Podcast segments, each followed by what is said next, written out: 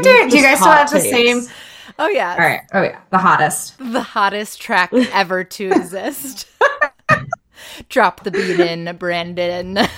If I could beatbox, I would start right now.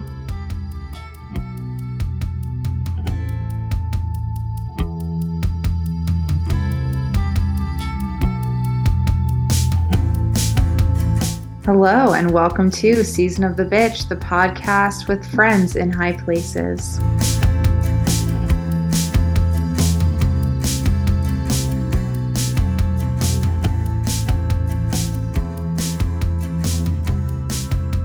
Today we have Zoe, Laura. And Ozzy. and today, as you may have guessed, we have a very special guest joining us. Not only a friend of the pod, a bestie of the pod, a founder of the pod. It's Hi. Ambria Taylor. Hi. Hi, it's me. Ambria, oh my god, Ambria. the longtime fan.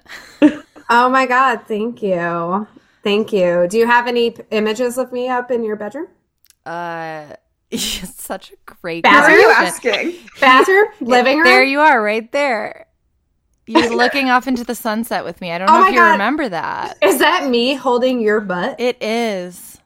For That's listeners, adorable. there's an image behind Laura's head of two people looking at the sunset, and you can see their butts, and they're holding each other's butts. So that's me and Laura. Yeah, perfect. It's perfect. Beautiful. It's what I've always wanted. I'm so glad to hear it. I've been meaning to show you, but I feel like Laura and I have only been in the same room in physical reality like twice. I literally Three was times? thinking about this earlier today. we never held each other's butts. A missed opportunity. Wow. It's funny yeah. because when we did, it would be like though I would see you like a few days in a row. Because I remember when we did the show in New York and then also in Chicago, and then I had like a friend stay with you. One time. We had a whole day in. Well, I know we had a whole day in New York, yeah, I think we must have. but every other time, like less time together. Because even when we did the first show in Chicago, um, that was at the Township, which closed like three days after we had our show there. yeah, I don't know. Shut if- it down. we shut it down. Um, I feel like They we were were like, "We just can't doing the top." show. Oh yeah, they were like, we can't top this. we can't top the ghost of Na- Nancy Reagan. We can't like just Okay. shut it all down. If you were unlucky enough to not be present at the Chicago live show, uh, which was done around Halloween time, Laura dressed up in a in a skirt suit to be the ghost of Nancy Reagan and like gave a monologue. Yeah, and my mom was there. Yeah, was so great. was Alita. We like didn't know what to do. We're like, okay, well, let's do a live show. It's sold out. We were like, uh, let's do a séance. Okay, we'll do the, we'll bring back dead conservative people. Anyway, We brought a witch who like had a do you remember they did like a um like a sort of like how to manipulate someone into falling in love with you in the spiritual realm by I, I vaguely astral projecting. Oh, yeah. yeah, yeah, yeah. Great show. Incredible. i've looked back at the photos before and i'm like i look really hot. Oh, well, when do you Oh, not? I- you know. No you're right. I always look hot. Exactly. that's my that's my line for the public. I love that. Well, and Ambria and I have only become in person friends since after the podcast. Well, since after Ambria's been on the podcast because I moved to Chicago. irl Actually, we met in person for the first time at Ambria's launch party. oh my Right? Wow. god! I think Iconic. so. I think so. I like came in while Ambria was giving her amazing like launch speech, and then she we made eye contact from across the room. And as soon as it was oh over, that's right Beautiful. yeah, you were people were like trying to talk to you, and you were like, I have to get to Zoe. i'm gonna beeline for zoe Yeah. all of you, you can make or break my political career, but I'm going to go talk to Zoe because you know what? By the people, for the people. That's right, baby. Season of the bitch. Exactly. make new friends, But keep, but the keep old. the old. One is silver and the other. and the other's gold. And I I feel like that moment should show your supporters who were there like how much of a ride or die you are. You were like, yeah, you're all here to support So my true, my yeah. launch party, but my former co-host is in the back. I'm gonna go talk to that hoe with a nose ring. that's right. Step back. So Um, as my go- my goth girlfriend is over yonder, oh my and I need to go talk to her. yeah. Wow. I'm so honored. The Well, goth girlfriend over yonder. as as any newer listeners probably gathered, Ambria is a former co-host of the pod. But for for our newer listeners, Ambria, do you want to introduce yourself slash give like a, a where is she now for our longtime stans who Mm. haven't heard from you in a minute? Maybe Yeah. they needed to like tussle their brain around Caliban and the and the witch to scratch their memory of all of this. Well, back in the day, yeah, Caliban and the Witch is a book by Silvia Federici, and we talked about it on the very first episode of this podcast that you're listening to right now. Um, back in the day, I mean, every, I, I mean, maybe people who are listening know about the lore of, of founding this podcast. So I guess I'll try to talk more about Ambria. Yeah. Yeah, Yeah, I'm gonna try the founding of Ambria. The founding of Ambria. It all happened when my parents were in a hotel in Philly. Um, it all happens in Philly. We were both founded in Philly. yeah, and they didn't even live there. Um, Wow.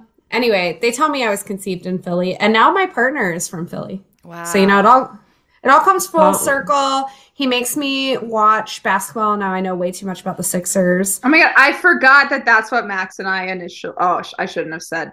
Oh no, Bleep's no, we can talk. We can talk about Max. Oh, oh, Okay. okay. We can talk about That's what we. my partner 'cause- Max. Yeah. Yes, when y'all came to my birthday last year, I forgot that's what we bonded over is that he was from Philly and he asked if I was into sports and I was like, as much as anything else. like I was like, if I'm into sports, yes, Philly. So anyway, So so demure. I You're feel so like demure. I'm just like I have never met Max, but in my mind I have because like the entire time I've known Ambria, I feel like it's been like why the frick is no one good enough for Ambria, this absolute angel? Why are these like garbage people rotating into Ambria's life? And then I was like, oh my god, this is so nice. This person actually worships you like the goddess you are. So Yeah, Max is sticking. Um, it's it's it's got some staying power at this point. yeah. Wait, I'm sorry because this is a deviation, but I think it's important. I think it's important because it's about your campaign. Did Max tell you what I said to him at the recent birthday party slash your like campaign office opening? Well, that was over a year ago, but I do not recall. No. No, not that. Your office opening that just happened. Oh yeah. No, I don't think so. okay, so for the re- for for everyone's reference, Ambria has a very cute what's it called a campaign office, right? Yeah, campaign Yeah. office. Very cute. They painted everything, Fancy. including the floor. Wow. And so when I got there, Ambria told me they had painted the floor. And then I was talking to Max and I asked him if he helped paint the floor. And he said yes. And I said, I just felt like you had floor painting energy. and, and he was like, I don't know what that means. I'm going to take it as a compliment. And I was like, it is a compliment. It's just like you're so involved with everything that if, if the floor needed to be painted, like you would paint it. And I just feel like that's really representative of, of what we were saying about the relationship. Yes. What Laura, how Laura that is. Max. yes. If like Max is the guy that like just takes the trash out and just does the laundry. Um, I'm gonna have to I'm gonna can I bare my soul yeah. here tonight? Of course. Uh, Please do. we would have it Max- no other way. Max does the laundry to the extent that he folds my clothes and puts them in my drawers. And we've discussed where things that. go. Like he literally folds my laundry and puts it in the drawers. Now, this is not to say that, you know, I'm not pulling my weight, right? I'm I the one that wasn't mop- concerned. I'm the only one that mops the floors. You know, there's a Mm. eh, you know, it's not that I'm doing nothing, but I never dream. Yeah, I always struggled with laundry and like having a big pile of laundry. And I told him that, and he was like, "Well, I'll do all the laundry." Anyway, that's the kind of person that Max is. Mm. Um, We love to see it. we love the to see kind it, of but person anyway, that Ambria is. Yeah, the story about Ambria. yeah. No, also the person that Ambria is will always and forever be number one in everyone's hearts. Thank you. Yeah, fuck, fuck Max. Um, I mean, there's, how- not, there's nothing wrong with number two, but like he's got to know. yeah, he's gotta know. I'm number one. Exactly. Okay, so I was born a baby uh, in Wow. Pensacola, not Pensacola, Florida. My mom's from Pensacola, Florida, in Jacksonville, Florida. Um, I grew up in Illinois, though. Uh, I was in rural Illinois for a long time. Uh, moved to Chicago as a teenager because me and my mom were living rough. And I moved in with my older brother here in Chicago. And then, um, you know, got expelled from high school. Uh, and then uh, one thing led to another. And now I'm running for alderman uh, in the 11th ward, where the Daley, you know, the Chicago machine might be something that people are familiar with. Uh, but the Chicago machine was mostly run by Tell the us. Daley family. Yeah, and this is like their their turf. I live in the neighborhood of Bridgeport. Oh, the Yeah. Daley family. And Patrick Daley Thompson was the alderman when I launched my run. Uh, Patrick Daley Thompson went to prison uh, after we had announced he was in, indicted and then convicted and then went to prison. And then uh, the mayor appointed his replacement. Chicago is one of the only cities where we don't have a special election if an alderman leaves midterm the mayor appoints the person that's been manipulated a lot in the past they appointed someone who is um, whose father was the chief deputy of staff for richard m daley when he was the mayor Jesus. they appointed his daughter, who was like an executive for United Airlines and worked for BP Oil as well. Um, so she's the alderman now, uh, and that's the incumbent. Uh, so that's where we're at. So I am that's running. the Chicago machine. it's me and like six other law and order candidates. Um, oh my god.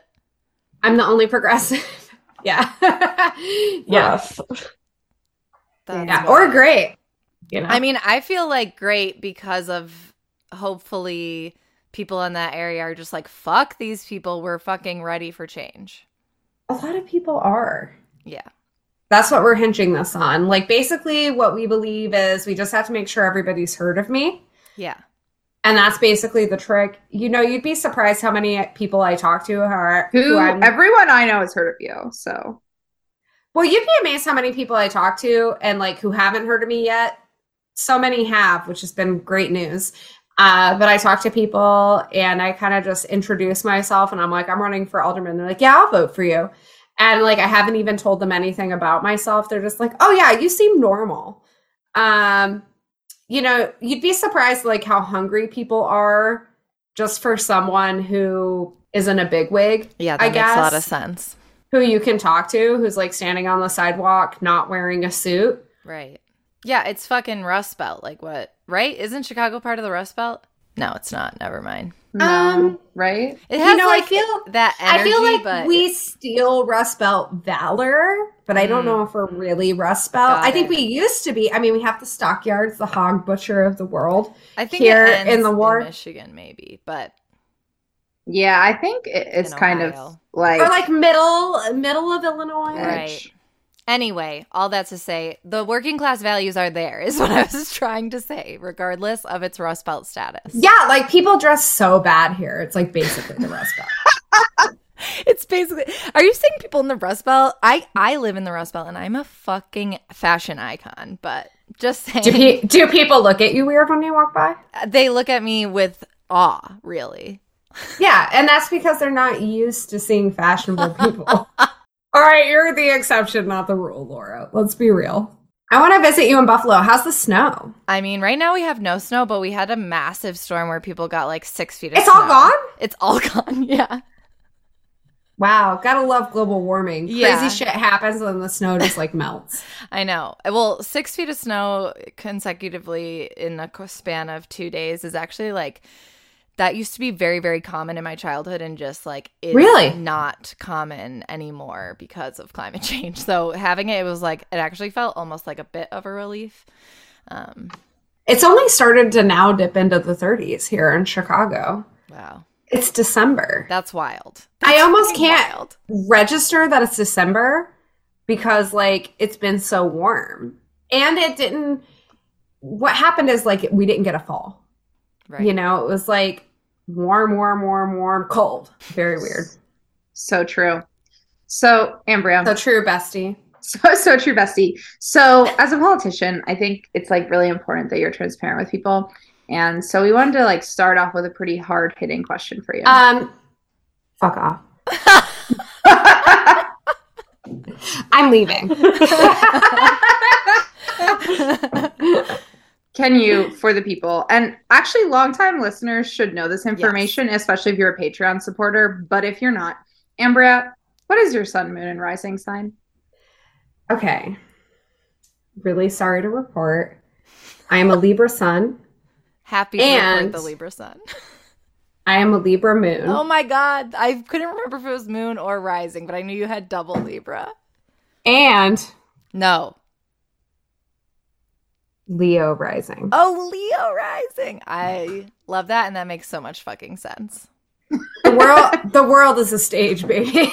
That's right. Well, I have a lot of dear people in my life who are Leo risings, and I just, I also just feel like Leo risings are people that are good at connecting with other people because people are inherently drawn to you. So, like, this is a great position for you. But the Libra Sun, Libra Moon combo, have you ever made a decision in your life? yeah. And I would say that in fact, I have learned to make decisions.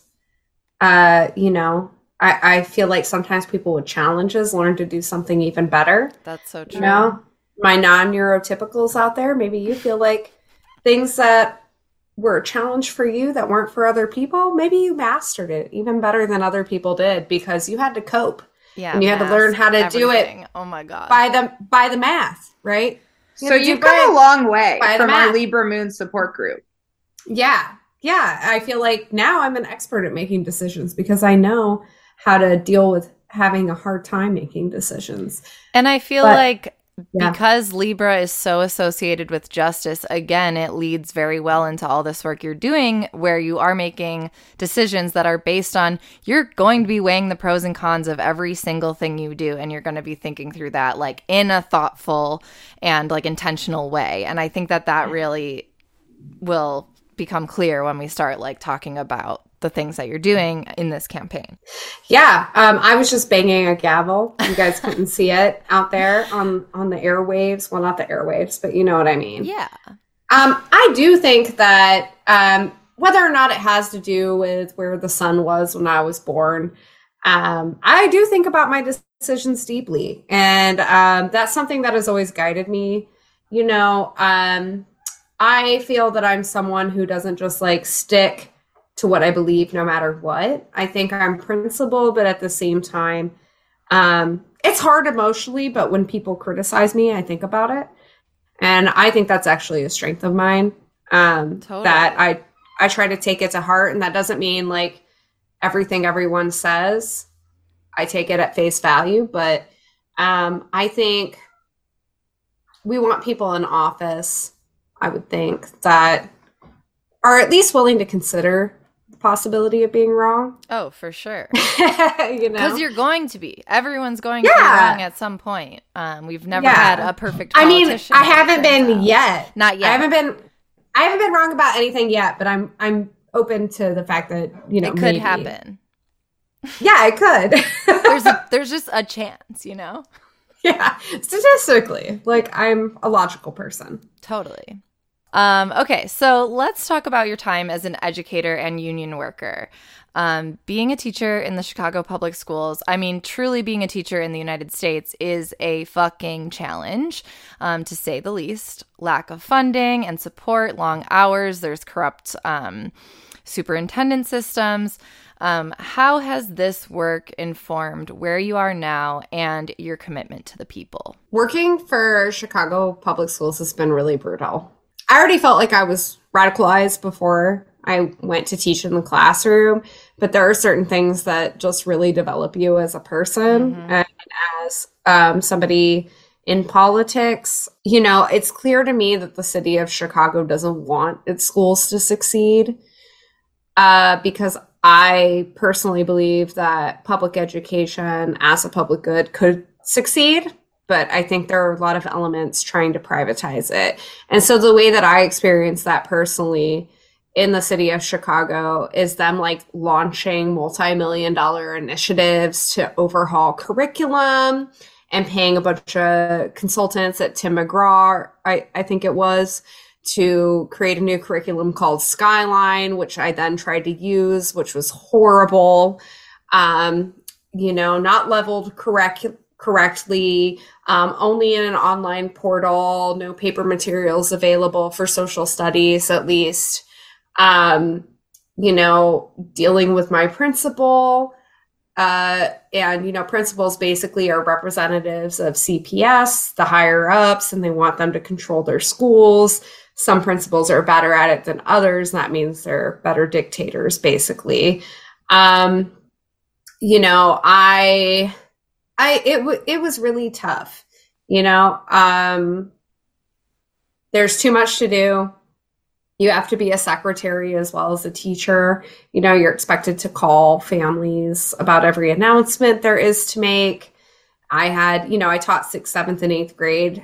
So I had over 100 students. And so if my principal said, you know, we want you to call families with this announcement, um, maybe there was like 30 in my homeroom that I would call, but sometimes, like if it was related to my class, I'd have to call through like a whole list of 100.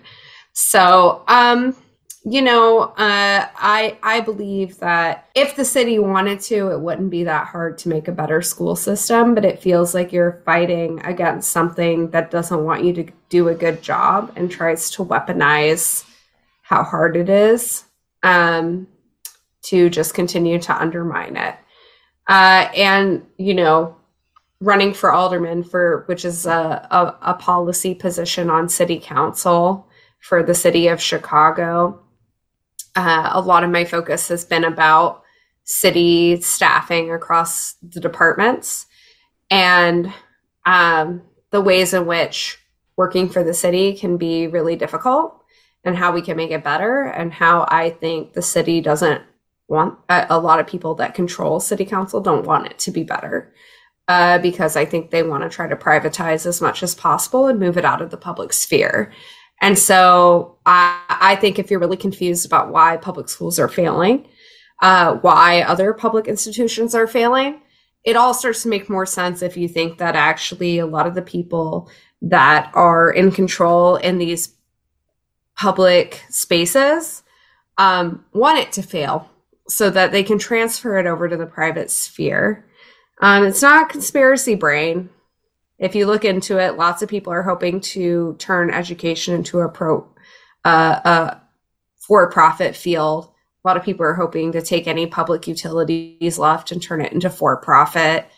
Um, you know, public transportation, anything publicly owned and operated, basically, there's a group of people that want to turn that into something for profit. And anybody that works in these public spheres really feel that um, because basically it's supposed to make it so un- untenable that people don't want to work in public education. People don't want to work in CTA, public transportation in Chicago. People don't want to work for the Parks District because um, they're going to make it hard for you if you're going to advocate for those things and and do a good job there. So I'll leave it at that. I know I've been talking for like what feels like 20 minutes.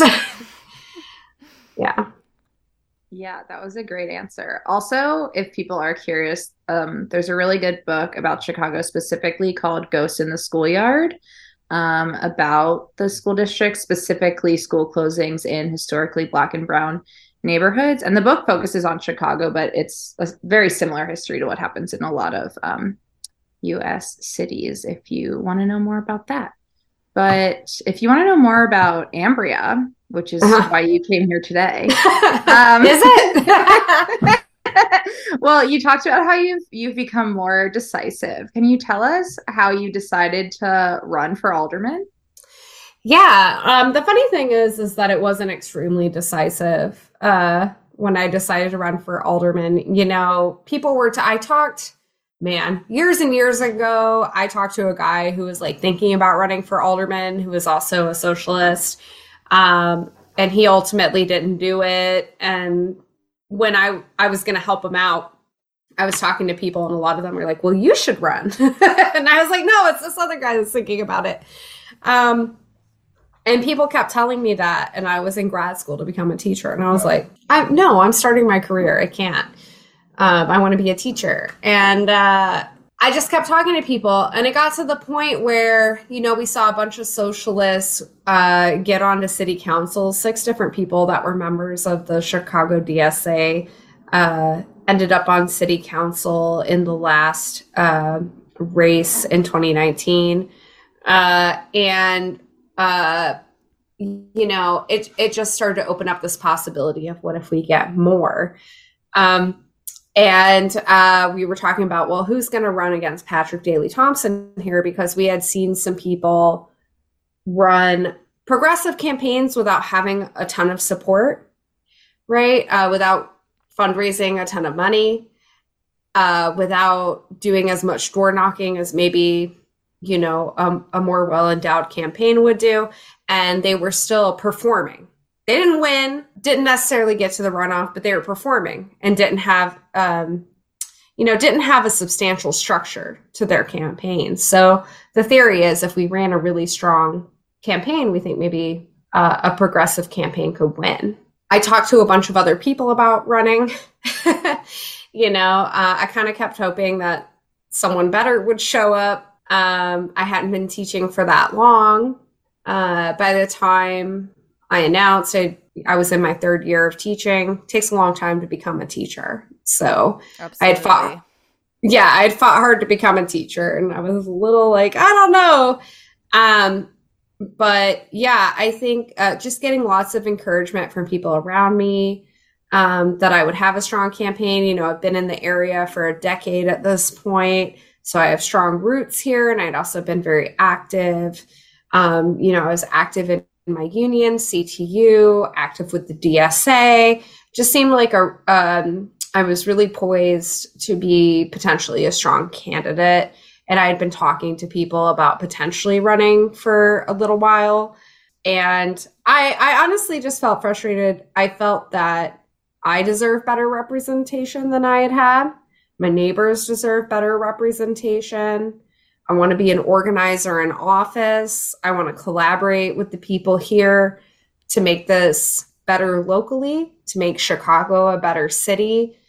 Um, I I want to problem solve with people.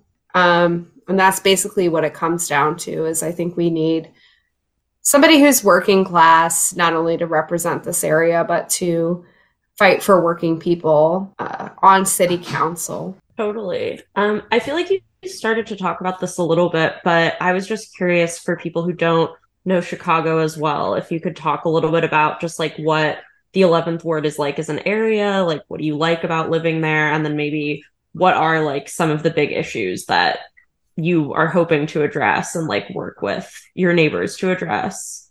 Thank you. Yeah. Ozzy go. Uh-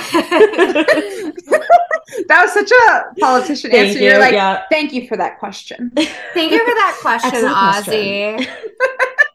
go die no i'm i'm so excited ozzy has hopped into the chat so the 11th ward is really interesting because it's like the Daley backyard. It has a huge white supremacist uh, background.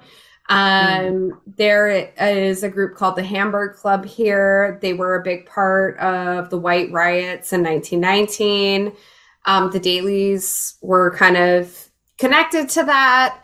Um, during the uprising in 2020, uh, there were vigilantes that were all, on the streets with weapons that were checking you know asking people for proof that they live in the neighborhood to pass because there was like a, a, demonstration in bronzeville which is one neighborhood over that has a lot more people of color that live there um, you know i organized around um, making the alderman at the time patrick daley thompson denounce that and tell people not to come out the next night um, you know, uh, the weird thing is that despite all that, this is a very diverse neighborhood when you look at the numbers.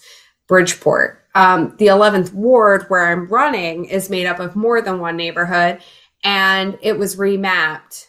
Um, so before the remap, which happened recently, uh, it contained Bridgeport, Canaryville, Armour Square. Um, those are neighborhoods, right? And it was about 40% Asian.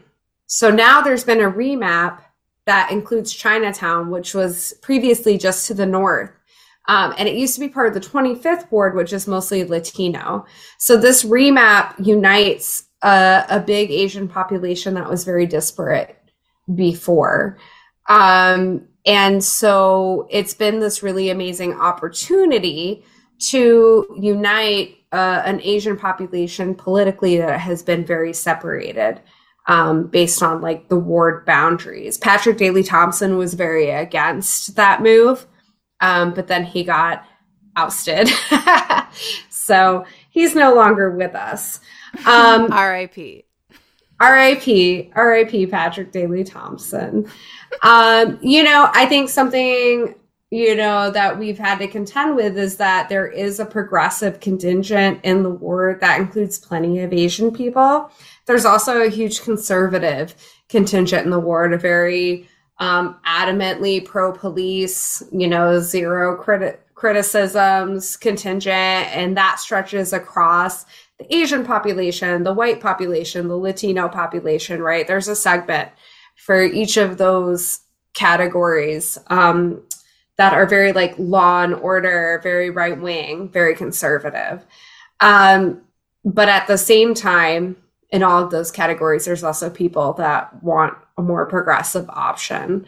So that's kind of been what we've been contending with, and it's it's a very interesting um, issue, right? Because we want Asian representation, but also what are the politics that we want? What are the policies that we want? And I've talked to a lot of people that want someone who's really pro labor, who really stands up for the working class. Um, and then there's people um, that want somebody Asian to be the representative here. And I respect that. And we have a few Asian people running. Um, and then there's also people who are very um, pro law and order candidates, very pro police, very right wing, and those people are going to vote for those candidates. And we don't um, respect that. No, we don't respect that. Yeah, I'm. I and like, let's be real. I'm the only progressive candidate. None of the other candidates are progressive, much less leftist. So yeah, uh, a lot of the issues that people end up caring about, though, are the same. Whether, no matter what their ethnicity or nationality or race, no matter honestly what their political views are, people want their sidewalks and streets and trees maintained. Uh, people do want public schools funded and well functioning. People want good city services. Um, that's the thing is, you know, democratic socialism stands for a lot of things that are extremely popular. Uh, and no matter Shocking. what people's I know. Things that benefit a lot you heard people. it here first, everybody. people like it. People like it. Yeah. Medical care for people. Uh, re- reasonable prices for utilities. Uh, taxing the rich and not people that are struggling to survive. Uh, taxing big corporations their fair share. Uh, maintaining uh, you know, the basic infrastructure of the ward, keeping people safe, uh, reopening mental health clinics. These things are all extremely popular. Honestly, when I've been knocking doors, which we've been doing for over a year, uh, with everyone, doesn't matter where they stand, uh, as far as left, right, whatever. Makes sense. And you're yeah. the only one who's actually going to fight for those things, though. oh yeah, you should check out the websites of my opponents. It's I um, yeah, I can imagine. I think only two of them have websites, and it basically says like, "I am a good person. Here's my story," and there's nothing like mine has like a campaign platform that says like 20 million things that I commit to. Nobody else is committing to what they'll actually do. Right. Totally. Mm-hmm. Yeah. I think it's super interesting too hearing you talk about Bridgeport because when I first heard about Bridgeport, so I've been in Chicago for a couple years, as a lot of listeners know, and I was working in like a supportive housing program when I first moved here, which is um, how I was like getting to know some of the neighborhoods. And so our clients could like, we would help them find apartments, but they could live anywhere in Chicago city limits. But I remember my supervisor, pretty much all of our clients were people of color. My supervisor was like, yeah, we don't house people in Bridgeport. Like there's a lot of white supremacists there. Um, and like a lot of cops. And so we would like avoid putting our clients, a, a lot of them also had like incarceration records. Um, and so we would avoid putting our clients in Bridgeport. And that was like all that I really knew about it until um, I knew that that's where Ambria was running. So yeah, I think, I don't know, that's just interesting to hear kind of like the bigger picture around that and that maybe with Ambria in charge that could change. Yeah, uh, uh, the black population in Bridgeport, it's probably updated, but I think the last I looked it was like 4%, and that was like a 200% increase over the past 10 years. Oh um, in the 90s, there was a 13 year old boy that was beaten to death or almost to death and put into a coma. Um, and it was completely racial. Like documentation shows that he lived in Bronzeville and came over the dividing line to put air in his tires at a gas station because mm. he was riding his bicycle. And a bunch of white Bridgeport boys told him he wasn't welcome here and beat the shit out of him. And yeah, put him in a coma. He was hospitalized, um, almost died. Um, that was in the 90s. Okay. 1990s. Um, there was like three boys, maybe three boys implicated, maybe one ended up in court. I'm trying to remember the exact scenario, but apparently like all the witnesses like disappeared. Um, his family was very connected um, to, I'm not going to say what kind of element, um, but you know, his family was very connected around here and the the boys that were involved with that would probably be in their 50s now. Um, so if you can imagine the environment that a lot of people lived in in bridgeport up until this day you'd probably be right. Uh, i think there's been a lot of change in this neighborhood but there's still a lot of that old element. And i also want to say that um, the anti-blackness runs through every ethnic community other than black in this neighborhood. So I think we also have to be really serious when we're like talking about how we pander to every single ethnicity here. Like, what are the politics of that and who does it hurt? And I think just because black people are only, you know, 4% or so of the population doesn't need mean that we should be considering them any less, right? It's not only about who is the voting majority, but I think for me, every guiding decision has to be about who's most vulnerable. Um, and that includes every immigrant, that includes Black people, that includes, you know, who, like I said, whoever is most vulnerable, right? Renters. Um, you know, that's who we need to be thinking about when we're making our decisions. And it's not easy because there's a lot of overlapping oppressions, and I think they're all important to address. Um, but we can't forget some for the sake of others. Totally. Well said. And in that vein, I know one of your primary like campaign platforms is around environmental justice, which um I don't know if there still are any. There was some limited edition merch, which I have. It's very cool. Um, if there still are any, people should buy them. But can you talk about what that looks like on a local level? Yeah. So here in Bridgeport, we do not have it the worst of any area on the south side, but south side Chicago generally has a lot more high end index polluters, which is, you know, a scientific measurement of how much any given uh, company in a in a specific industry category is a polluter, right? So it's it's pretty easy to spot um, if you're in a certain category. We kind of can know, okay, according to what industry you're in, here's how much you pollute. And this area, along with the areas surrounding us, such as Little Village, we have a lot of those polluters that do a lot of polluting of the air, of the ground soil, of the water. Um, we have even more on the southeast side, but even though Bridgeport only has like a few, maybe four high index polluters here, Little Village right outside of this neighborhood has a ton. Um, you know, to the south, we have a ton. To the direct west, we have a ton. So that is addressed through working with the Illinois EPA. Uh, that is addressed through, as an alderman, you know, standing against having more big polluters come to your neighborhood. You know, I had somebody ask me, well, where should they go then?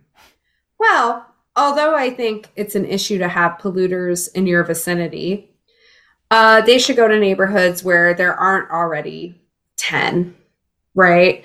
Um, the people in this region are already suffering adverse health effects from having so many polluters, and we keep adding them we keep adding Amazon distribution warehouses, uh, which in- increase the air pollution through having tons and tons and tons of vehicles, a lot of which run on diesel um, and create more air pollution. This is pretty simple. If you don't think anybody should breathe it, why do you think we should breathe it before other people do? Children are affected by that. And uh, aldermen, other officials can make an impact on those decisions for sure. Most of these companies need zoning changes when they come to a new area. And for the most part, they need an alderman's approval. The city council votes on it, but there is a tradition of, of honoring what an alderman wants. And the aldermen that we've had in the past have been very happy to approve these things, to bring this industry to our neighborhood. Um, I don't think there's any reason to do that. A lot of people have cited jobs and the economy. For one thing, we don't even ask them to agree to prioritize the people that live in this area for hiring. We don't ask for anything. In fact, we give them benefits, don't ask for anything in exchange. Illinois doesn't offer the doesn't charge these huge companies state taxes. The little people pay taxes, the big people don't.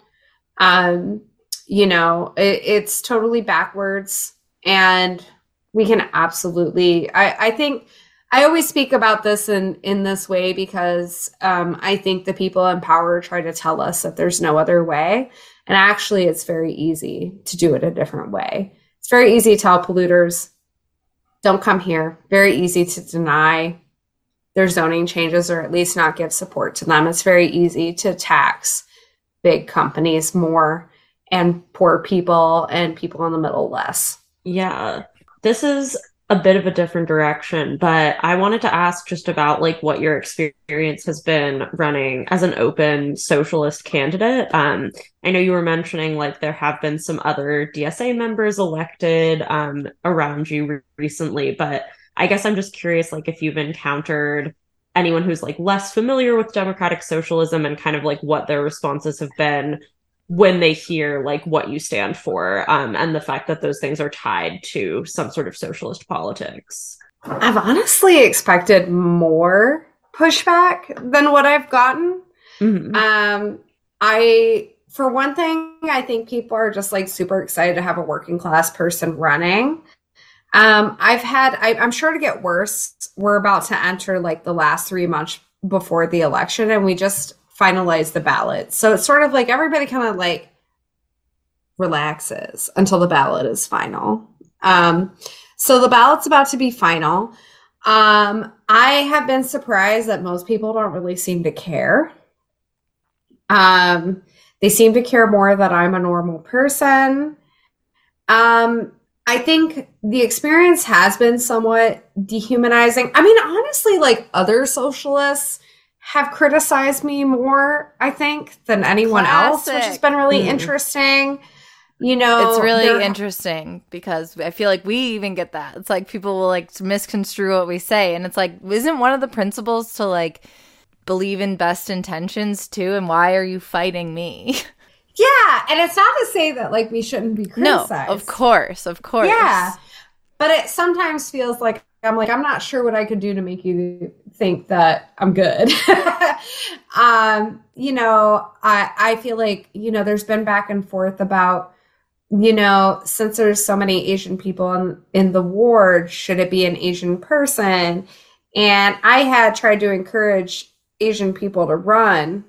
Um, and uh, the person with our politics did not appear you know, and I'm the lone progressive, and there's like a lot of right wing people, and it's sort of like, well, you know, Asian people, there are Asian people who also want a progressive option in this ward. Um, you know, I, I feel like a lot of dehumanization has actually come from our own backyard. And I don't know what that means. Maybe that's good that like we hold people to task in ways that like other groups don't. But it's also been interesting because like groups and coalitions that are strong in Chinatown. And, um, you know, there's Chinese language media that's distributed in the area. They've written me up very positively, like a ton of times. I feel like I've gotten way more press from Chinese media than I have from English language media. And I've had like Chinese journalists be like, I love you because you stand for the worker, um, because we gave out lit about the Workers' Rights Amendment. Um, it actually feels like way more of the criticism has come from leftism leftists that are in in different parts of the city um i don't know maybe leftists are just more willing to say it to your face and other people aren't um that's very but possible. you know in like canvassing in chinatown and you know um, we have three field organizers that speak chinese languages um, Taishanese, Cantonese, uh, Mandarin. Um, you know, in in working with them and canvassing, um, we really haven't had people say that they have any issue with a white person running. Maybe that's just politeness. I don't know. Um, I know it's coming, but so far I haven't gotten a lot of flack for being a socialist. Yeah, that's great to hear. Um, I feel like this also kind of leads well into something else I wanted to ask, which I think you've kind of addressed, but if you have anything else to add, now's the time. So, who are you running against and why do we hate them? Okay, can I start with Froy Jimenez? Of course. Please. so there's this guy named Froy. He's run for a lot of other stuff. Uh, he is a CPS uh, history social like a history teacher in high schools. Um, we went to uh, a forum for a group called CBCAC, which is the Coalition for a Better Chinese American Community, and they had a forum where all the candidates would come and speak at this like important center in Chinatown, just introducing ourselves. And he went up and he literally like screamed hello in Chinese no. but like screamed it. Oh, it's and giving then, oh, like no. Beto O'Rourke energy. And then did like did like a Confucius says. No. like, did like Confucius quotes. No. And our poor one of our steering committee. So we have a steering committee that like decides. Did everything. you start quoting Mao, Ambria? Yes. How? Um, we do have a picture of Mao in our hope, an illustration of Mao as a peasant, which came from our roommates. Beautiful. Anyway, our roommate's orphanage gifted it to her. I'll leave it at that. But um yeah, he he did this whole like he was quoting Confucius and then he was like he might be part Italian, I don't know. He's Latino, but he kept speaking like English and Chinese and then Italian. Like he would do like a phrase in those three. And then he, uh, my poor, one of my poor friends that's on the steering committee who is a Burmese woman who's ethnically Chinese that grew up in the neighborhood, like, was like, he was so triggering. Um, so like people were upset. And also, if you like, the audience was like clearly shaken by this because it was mostly Asian people. And then he also, um, towards the end, was like, I just hope if like, we can make room for I can't remember how he put it. He's like, if we can make room for Chinese people and like appreciate Asian leadership, like I just hope that we can like celebrate Columbus Day. Oh my god, what? What? Yeah. I don't even know what that's supposed to mean. I know Um, it's so mysterious. That means if we're nice enough to celebrate Chinese people, I just hope that We like can do um, Italians too. Oh, That we can Wait. also celebrate Italian independence. in- include Italians. Instead of oh my Oh my god! God, so he yeah. must be Italian. Like, why? What is this I don't know. obsession? His, his last name is Jimenez. I was like, maybe he's part Italian. He also kept speaking like he'd be like, "Hello," in like Chinese in Mandarin, and then in Italian and English. So I was like, is he Italian or is he just like an Italian fanboy? unclear. I don't know. Unclear. Uh, yeah, not sure. Not Any sure. other ones we Wow. want to shout out? Oh, oh man. I mean, I'm sure there are Um, many, but it sounds like there's a lot, yeah. But if you have any, any other, notable? Tony Tony Ciaravino, who is a police officer. Ugh. Um, has a fire truck that he's like rented from somebody from some other town and he's been taking it around with like a big banner that has his face on it and dressing up. Somebody not i don't know if it's him but somebody's dressed as santa and they're like running around and playing Oh christmas God. music and then like taking the fire truck everywhere. And like i got a call from a friend who was like uh yeah this guy came down my street with a fire truck and they were playing sirens and knocking on people were running up and knocking on people's doors. Oh my god! and we thought something had happened Right, of and course. we were getting evacuated oh and we god! were scared and then they were like vote tony oh, no. So the through line seems to be the other candidates are like harassing people, like yelling "fire in a crowded theater" vibes. Yeah, literally, Not Yeah. trauma informed campaigns. not at all. No, no. Um, the incumbent Nicole Lee, you know, her dad worked for Richard M. Daley.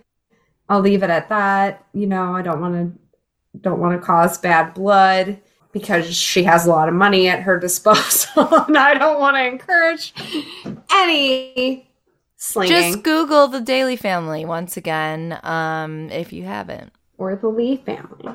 or the Lee family. I didn't tell you to. I did. It's fine.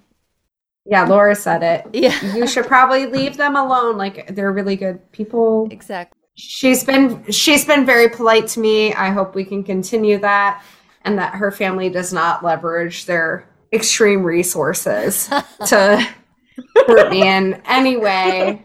Just shake hands and say nice to see you.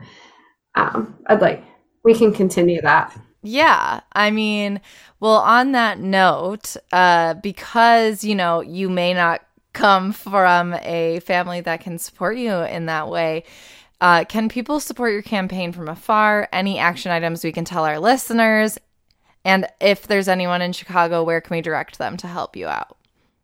ambria for alderman.com backslash donate Hell yeah. And if that's too hard to remember, go to AmbriaForAlderman.com.